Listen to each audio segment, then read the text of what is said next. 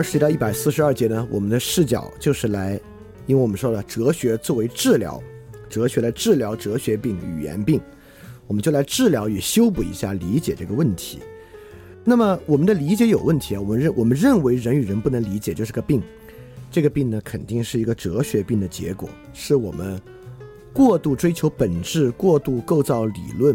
过度认为语言需要某种承担者啊，语言需要反映现实世界，所导致的这个问题。所以说呢，我们就是来看它何以是一个语言问题，以及我们应该如何用语言来治这个病，这么一回事儿。好，我们来看今天的内容。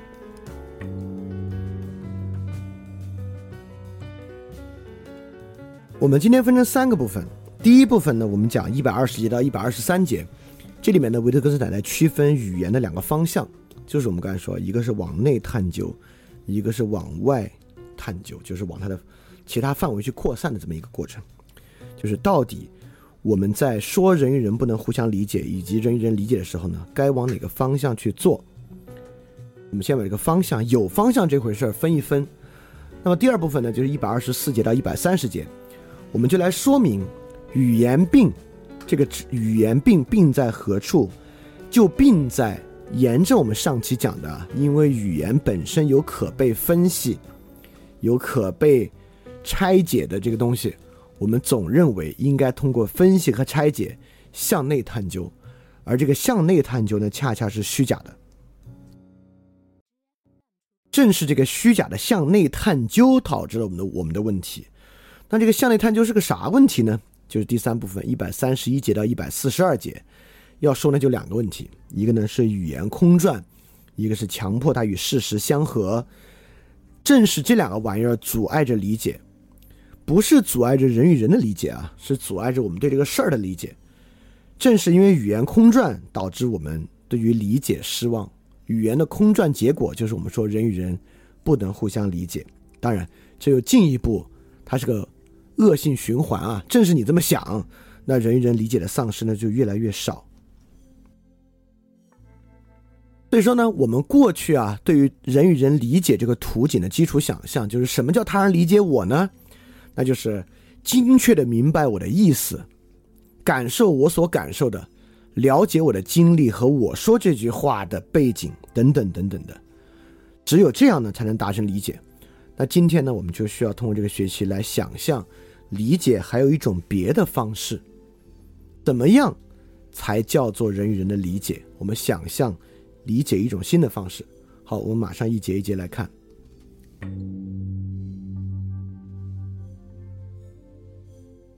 那么第一部分呢，就是讲这个语言方向的问题，就是一百二十节到一百二十三节，我们说明白啊，这个语言其实是有方向的。什么方向呢？我管它叫内外有别。因此呢，我们整个对于语言本身的理解啊，尤其对于人与人之间的理解。应该沿着哪个方向？我们就来看什么叫内外有别，这个方向是啥意思？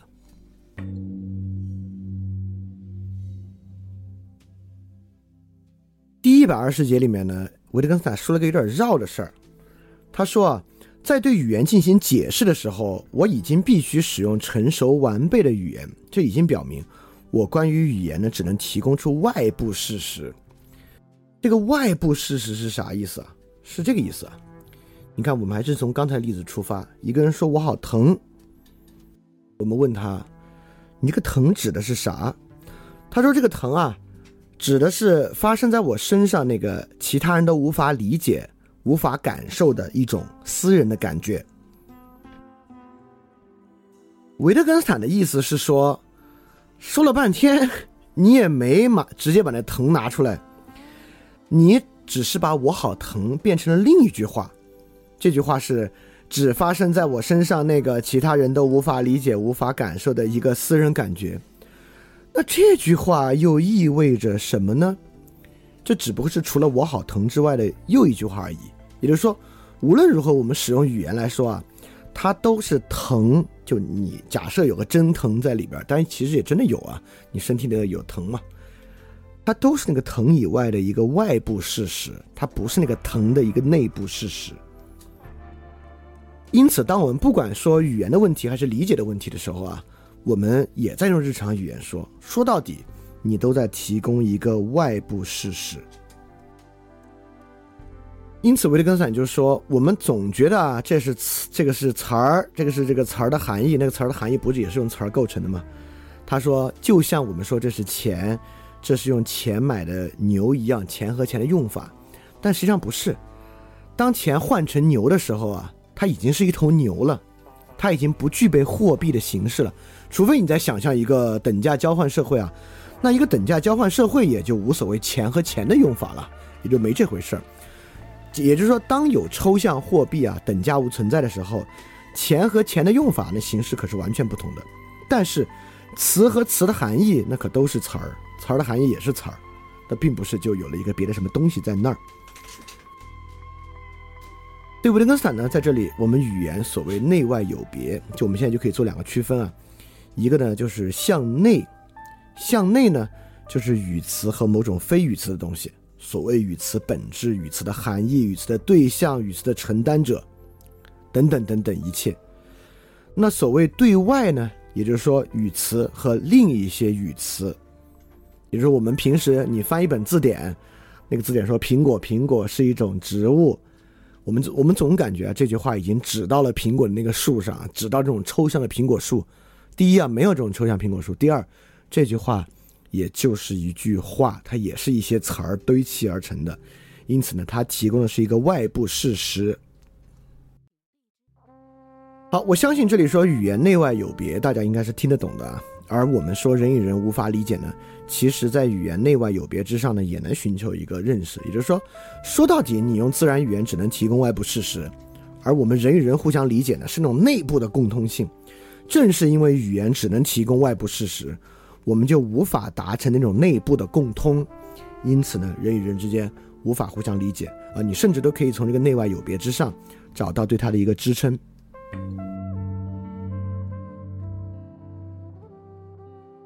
那么一百二十一和一百二十二节呢，实际上就是在说这个内外有别、对内探索和对内探索的关系。我们上期说过啊，因为语言本身有可拆解、可可分析的特征。所以我们总觉得有某种隐藏在背后的本质要呈现出来，对吧？因此呢，我们今天说那没法拆开，没什么内在本质，我们就觉得，哎呦，这个语言还挺没用的。就像在一百二十一节啊，维特根斯坦说，有人可能以为，如果哲学要谈论哲学一词的用法呢，就必须有一种第二层次的哲学。包括我们在康德纯粹理性批判的时候，就在说。这到底是要树立纯粹理性，还是要批判纯粹理性？如果要批判纯粹理性的时候，我们拿啥批判纯粹理性呢？康德不是拿纯粹理性批判纯粹理性吗？这还被很多人认为是个问题。你怎么可能拿着它批判它呢？对吧？但是维特根斯坦恰恰就是在说，这挺正常的。我们还就是拿语言批判语言，就是不需要第二层哲学，我们就是谈论着哲学来说哲学。所以说，维特根斯坦是要说呢，语言本身不存在一个层级拆解关系，它不是要去一层一层的拆开，探索某种内在本质，因此理解呢，也不是一种对内探索的过程。那是什么过程呢？维特根斯坦说啊，我们对某些事情不理解的主要根源，是我们不能综观语言用法、语词用法的全貌。他接着说，这很重要，从而发现或发明中间环节是极为重要的。综观式的表现这个概念，对我们有根本性的意义，标示着我们的表现形式，标示着我们看待事物的方式。也就是说，我们实际上做的，就是要提供外部事实，来看现在这句表述的整体环境是什么样的。因此，当一个人说我好疼，你问的呢不是或者我们转述啊，昨天晚上有人说我好疼，我们不是说他是哪种疼啊，他是哪个疼法，有多疼，而是说他在哪儿说的这个话，他在说我好疼之前说的是啥？比如说之前是别人拜托他说，你现在能不能去哪儿哪儿哪儿一趟，帮我拿个东西？他给别人说：“我现在好疼啊！”我们就明白，那这句话意思是呢，是拒绝前面那句请求，就和他自己到底有多疼没关系。因此呢，我们问他前一句话，别人给他说啥，他回我好疼，这就是一个中间环节，能够让我们综观这个表现。就是说，不管是这样的话，还是我们与其他人，比如说跟你的意识形态直接相左的人在网上的一大段发言，那我们怎么理解他的发言呢？我们没有要去问他的意思是啥，而是要问他的目的和我们的目的在什么地方相似，言说环境何种相似，生活形式何种相似，来去理解一个人的一句话。所以你看啊，因此你看我们在就是我我不是做几个电影的节目，那个 FF 三零嘛，每次做 FF 三零呢，我们说电影是啥？我不说什么电影是 articulation 的艺术。因此呢，我们在分析他们电影的时候啊，我们没有经常去引这个导演啊，在接受采访的时候说了这个话，这个导演啊，在喝醉酒的时候给别人说我拍这个电影啊，实际上是要表现什么什么什么。我们没有想去挖掘他的意思，而是展现他的时代，展现他的这部电影和他那部电影之间的关系。因此呢。我们在分析电影的时候，也没有要层级拆开，而是发明中间环节去综观这种电影表现手法的全貌。所以这种理解呢，也不是一个向内挖掘，而是一个向外延展的过程。所以说，从这个角度来看啊，理解这件事儿，并不是他的意思、他的感觉、他的经历。而是外部事实，他在什么时候说，他为什么这样说，他在什么生活情况下说，他以什么目的而说？因为我们很多时候描述他人目的呢，就认为这是一个内部事实。那人心隔肚皮，你怎么知道他人的目的呢？啊，但是很多时候他人的目的啊，我们都我们都能知道，没有那么难发现啊。比如陈光标，我们应该非常有把握是说他是为了沽名钓誉，而不会认为这是一个粗暴的对他的猜测，对吧？就我们之所以这样呢，不是某种心理分析啊，而就是综观。你看他做了多少沽名钓誉的事儿，你看他沽名钓誉能为自己和自己的企业带来什么？你看他的公益和他人公益之间的差别，来看他沽名钓誉，而不是要去深挖他的感受、他的意思、他的经历啊，跟这些是没关系的。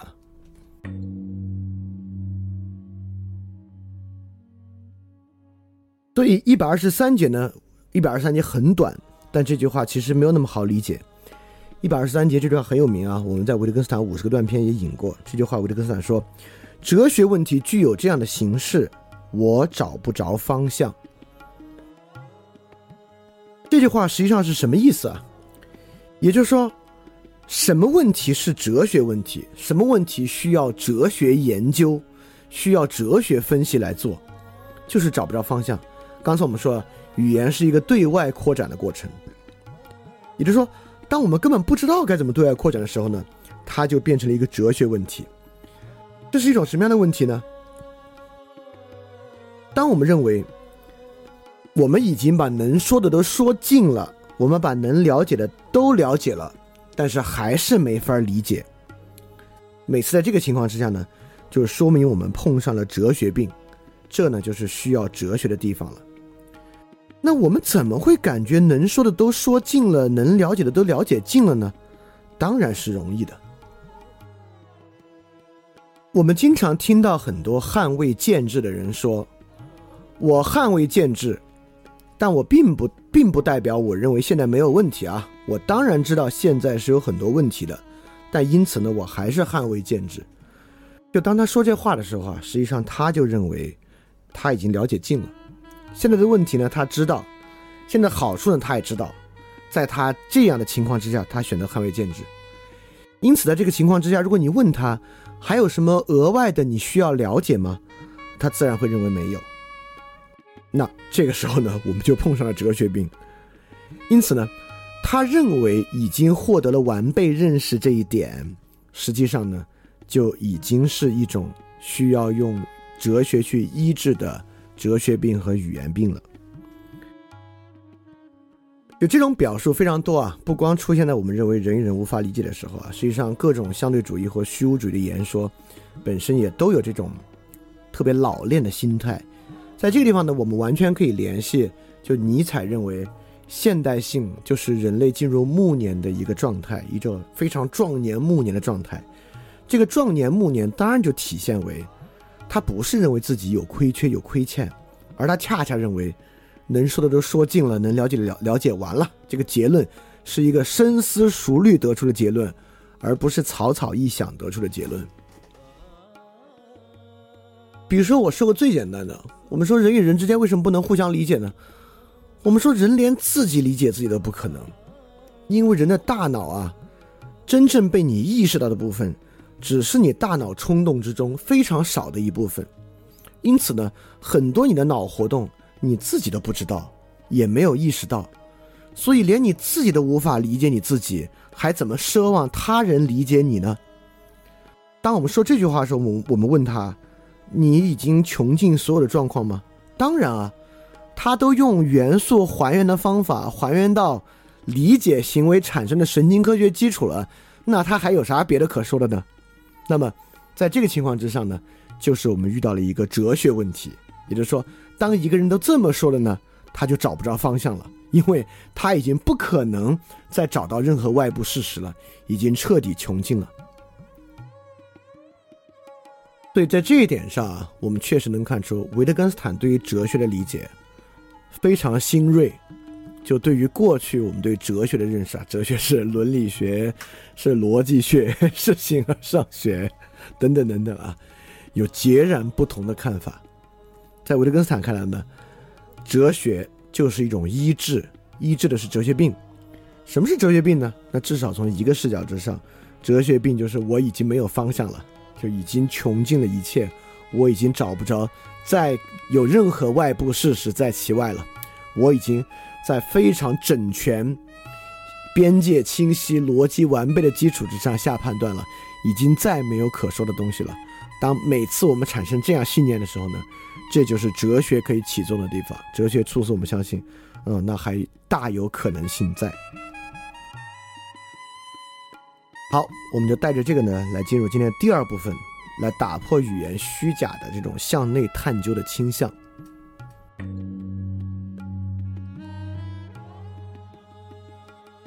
因为刚才那种找不着方向的情况啊，恰恰是一种向内探究已然穷尽才发生的事儿啊。就我们向内探究理解的实质，一直探究到我们以为我们已经提供了关于理解的一个内部事实，就是人类这个神经科学的一个内部事实，在内部事实描述之上呢，就穷尽了一切了，因此就得以止息。所以说呢，正是这种虚假的向内探究导致了哲学病。所以幺二四到幺三零呢，就是来解决这样的一个问题。因此呢，正说明。理解不是一种向内探究、探究本质或者人与人的理解啊，探究感受、探究经历的过程，而就是一些无法穷尽的外部事实之间的对比、相同点、不同点等等等等的一系列的事。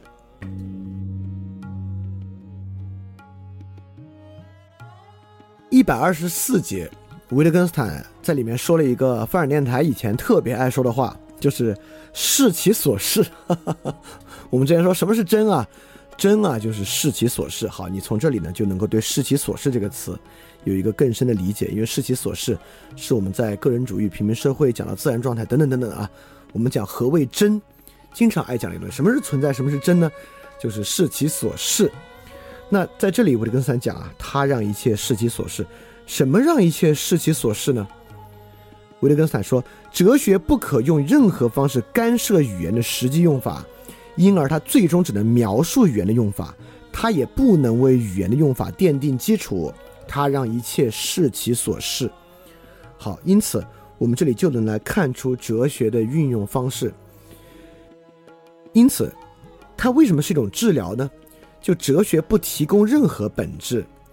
我们用海德格尔的话来说啊，哲学只干嘛呢？哲学只解蔽。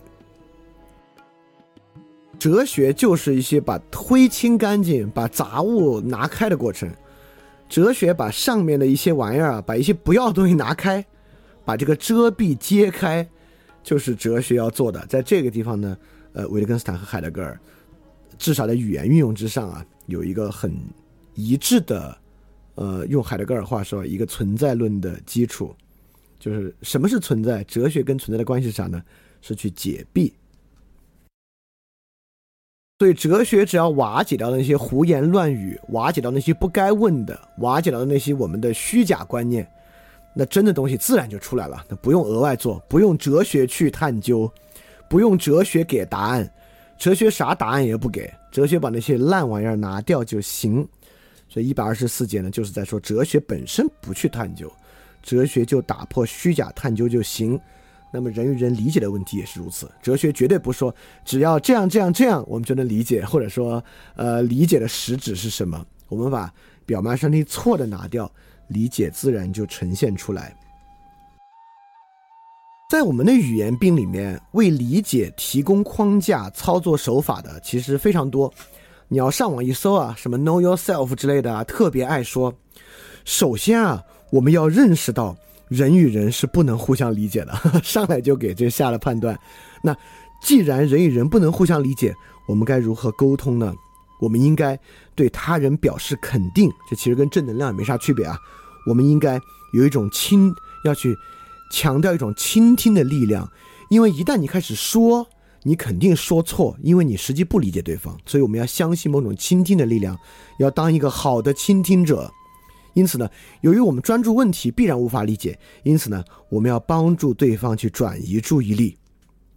他们甚至在说，我们怎么样去做一个好的倾听者呢？展示你的同理心，表达方式啊，这绝对是我一个软批判的。他是他们怎么说呢？特别有意思啊！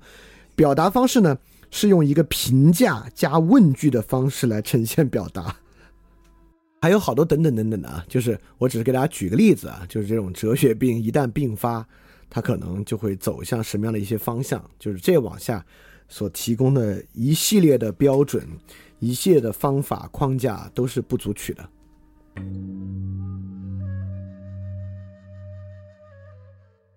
所以第一百二十五节，维特根斯坦说明白的是啥呢？也就是说，我们打破了虚假探究，能怎么样呢？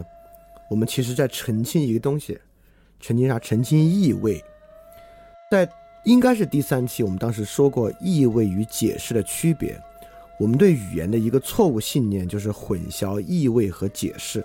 我们以为语言做的事情都是解释，但实际上语言是魔化形式，它能做到的呢就是意味。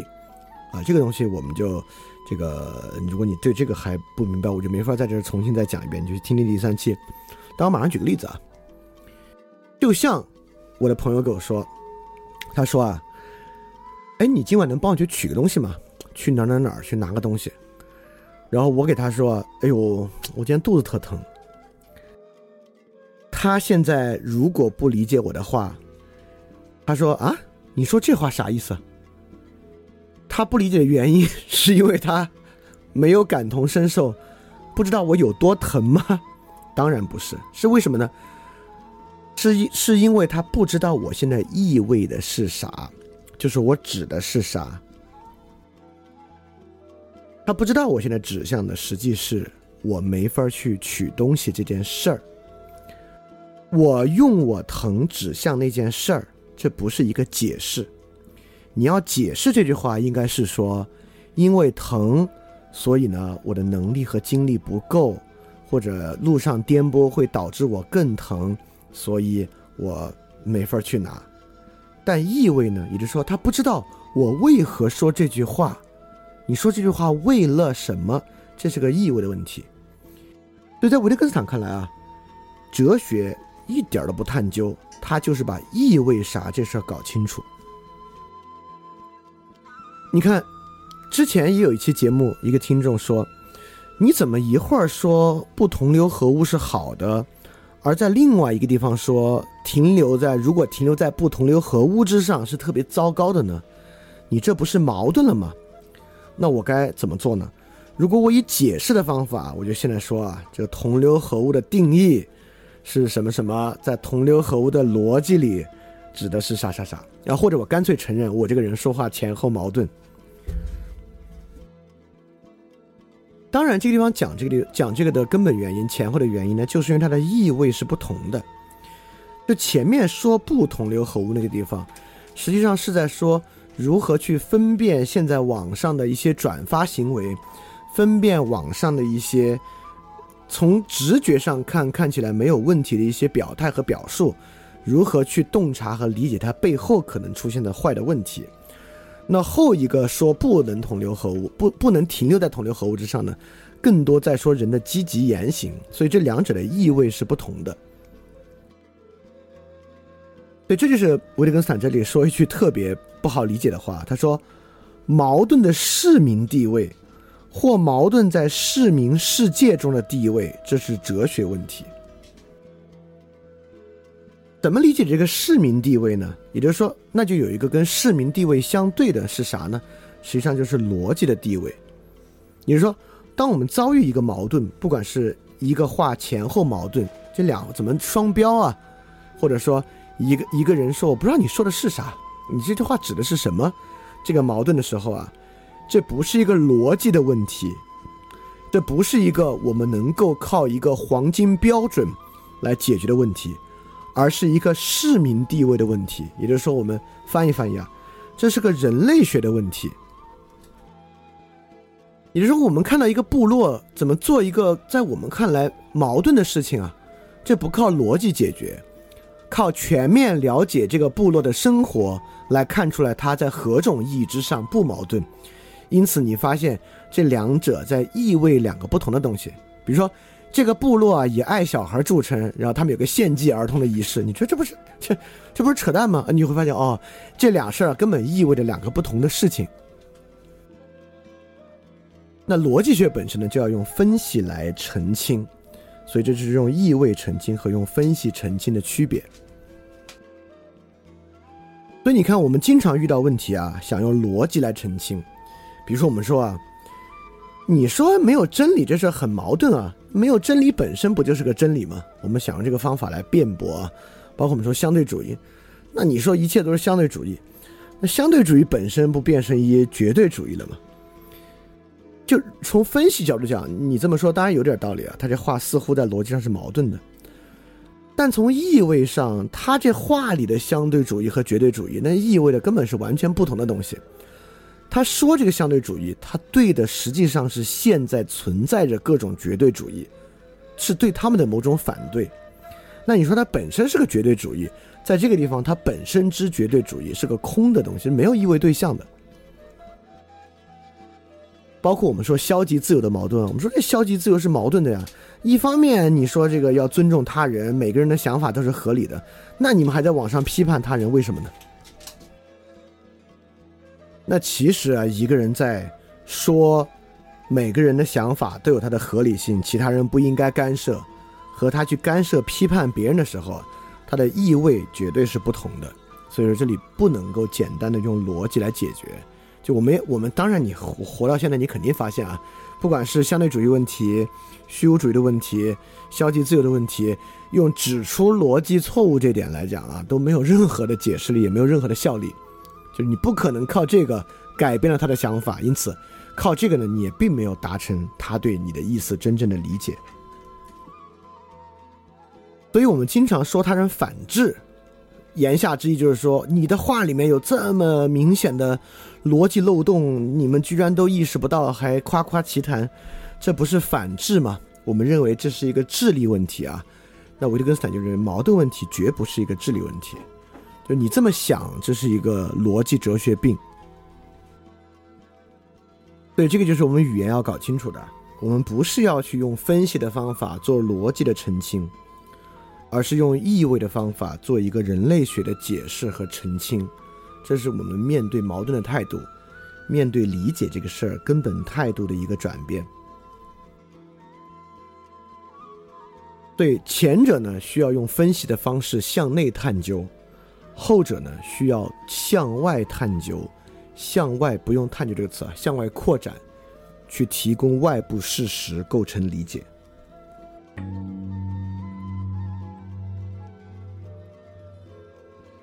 这个构成理解是个什么形式呢？幺二六、幺二七、幺二八节其实呢，就能呈现出一种编纂呈现和超越视角的问题。因此到这里，我们终于在接触一个重要的东西了。我们说，不管是尼采的视角主义，谁的视角主义，它本身呢都不是纯相对主义，就是说啊，我每个人每个人视角，每个人逃不开他的视角，每个人必然带着他的偏见，不是这个意思啊。我们是绝对有能力超越我们的视角和偏见的，这是维特根斯坦一直在说的。我们怎么超越这个偏见呢？就是这几节讲的，讲的是啥呢？哲学只是把一切摆到那里，不解释也不推论。既然一切都公开摆在那里，也没什么需要解释的。我们对隐藏起来的东西啊不感兴趣。所以我们在摆啥？我们当然在摆其他的语用，摆一个词汇的不同的使用方式。就像维特根斯坦这里说，哲学家的工作是为了某种特定的目的采集回忆。什么是特定的目的呢？就是产生那个矛盾，你无法理解的话。你无法理解的表述，或你对于对方意味不明的东西，这是你的目的。怎么采集回忆呢？这特别像啥？回忆这个词，我觉得维特根斯坦用的特别好。他的年代可能还没有完整的这个概念。就我们的诸多记忆之中，有一种叫 episodic memory，就是我们构成记忆的一个方式。那么这个构成记忆的方式呢，实际上是一个线索式的，是我们。选择各个记忆，把它前后串联，以某种情绪编纂成一个整体性的一个事儿。比如说啊，今天这个很很流行的这个这个这个原生家庭啊，你如何从你的原生家庭一步一步抓住里面的一些矛盾，解释到你今天在择偶和今天这个亲密关系中的某种倾向、某种态度，这就是靠 episodic memory。为了这个目的去采集回忆，使它变得可以理解。因此，今天的你的一个偏好，没有向内探究，像用精神分析，而是获得了一些外部事实来解释它。因此，今天网上说这公知那公知，我们不是说你那公知的定义都是矛盾的。你看你那公知定义之中，这儿跟这儿是矛盾的，这不重要。那对于他们说公知是那样那样。你就要去看摆出他们的语用，形成一个 episodic memory，就构成了对他们的理解。因为语言本身具有分析、具有拆解的形式，因此呢，我们人是绝对有能力拼出一种语用方式的外部事实的。因为我们其实经常在说啊，因为他没有在大城市生活过，他在农村里，农村的人际关系是这样这样这样的。我们在这个时候呢，就是在摆这些外部事实，摆出来呢，似乎他的行为就得到了解释。比如说，最近网上温铁军跟陈平来解释现在中美关系啊，当然我不知道温铁军什么时候给堕落了，就跟陈平这种人渣在一起，就他们就说呢。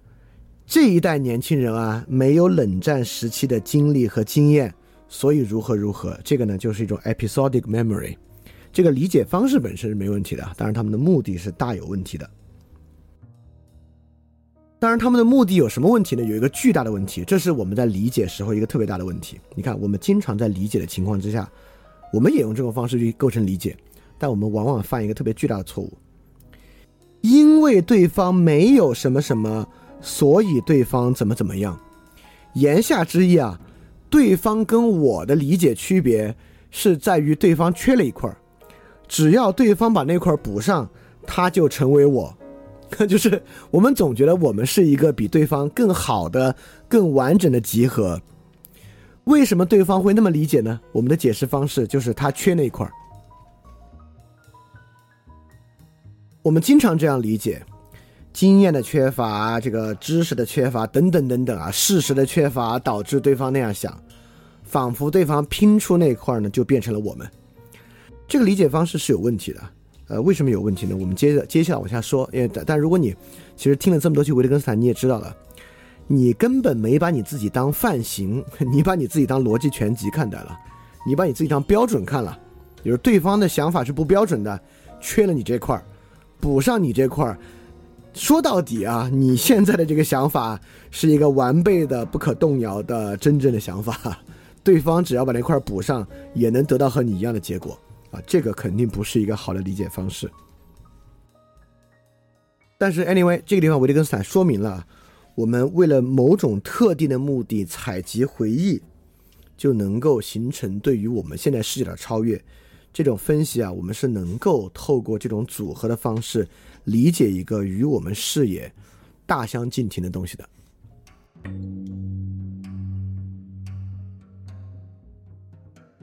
那么幺二九和幺三零节呢，就是在说我们需要对自己环境有认识，摆脱刚才那种认为我们是逻辑全集的一种情况。因此，我觉得在维特根斯坦看来，维特根斯坦认为重要的是理解自己这个，而不是理解他人，因为他在这里说，一个人研究工作的真正基础对他并不瞩目，除非有时候恰恰是这一点引起他的注意，这等于说。一旦看到了，就是最触目、最有力的东西，我们通常熟视无睹。所以，像温铁军和陈平这样的人渣，温铁军不是人渣，陈平是人渣。就像温铁军老师和陈平这种人渣，他们说，今天年轻人的问题啊，就是他们没有冷战的经验和记忆，其原因是他们的产生认识的基础对他们并不瞩目。只要这个东西被他们看到了。这个才是最触目而最有力的东西，而对他们来讲呢，这是熟视无睹的。因此，导致我们理解一个很大的问题，就是我们老在想，别人的认识基础是啥，他缺了哪块儿，他狭隘在何处。但关键在于我们的认识基础中，到底我们的认识基础是什么？这是形成理解一个很重要的。那。这里呢，绝对不是在做一个道德叙事啊！我们先要了解自己，再去了解他人，不是。这个地方为什么对于我们自己的基础这么重要？在第三部分，维特根斯坦当然会说得很明白。对于我们自己的呢，是很好的范型和范例，但绝对不是一个标准。所以说，我们自己的语言游戏是一个参照物。它是与他人来做相似和不相似的对比，不是来做全集与缺乏的对比。好，我得说啊，这是第二部分要讲的。第二部分讲到这儿，我们现在能看到的维特根斯坦还是一个极端相对主义的维特根斯坦。也就是在这里呢，如果仅仅推进到这儿，对于任何一种表述、任何一种方式，我们都能够为它搜集到一些特定的回忆。来让他的表述变得可理解，变得 make sense。只要他是一个不是胡胡言乱语的，是日常语言表述的，都能够找到。直到这儿呢，还是一个纯纯粹粹相对主义的。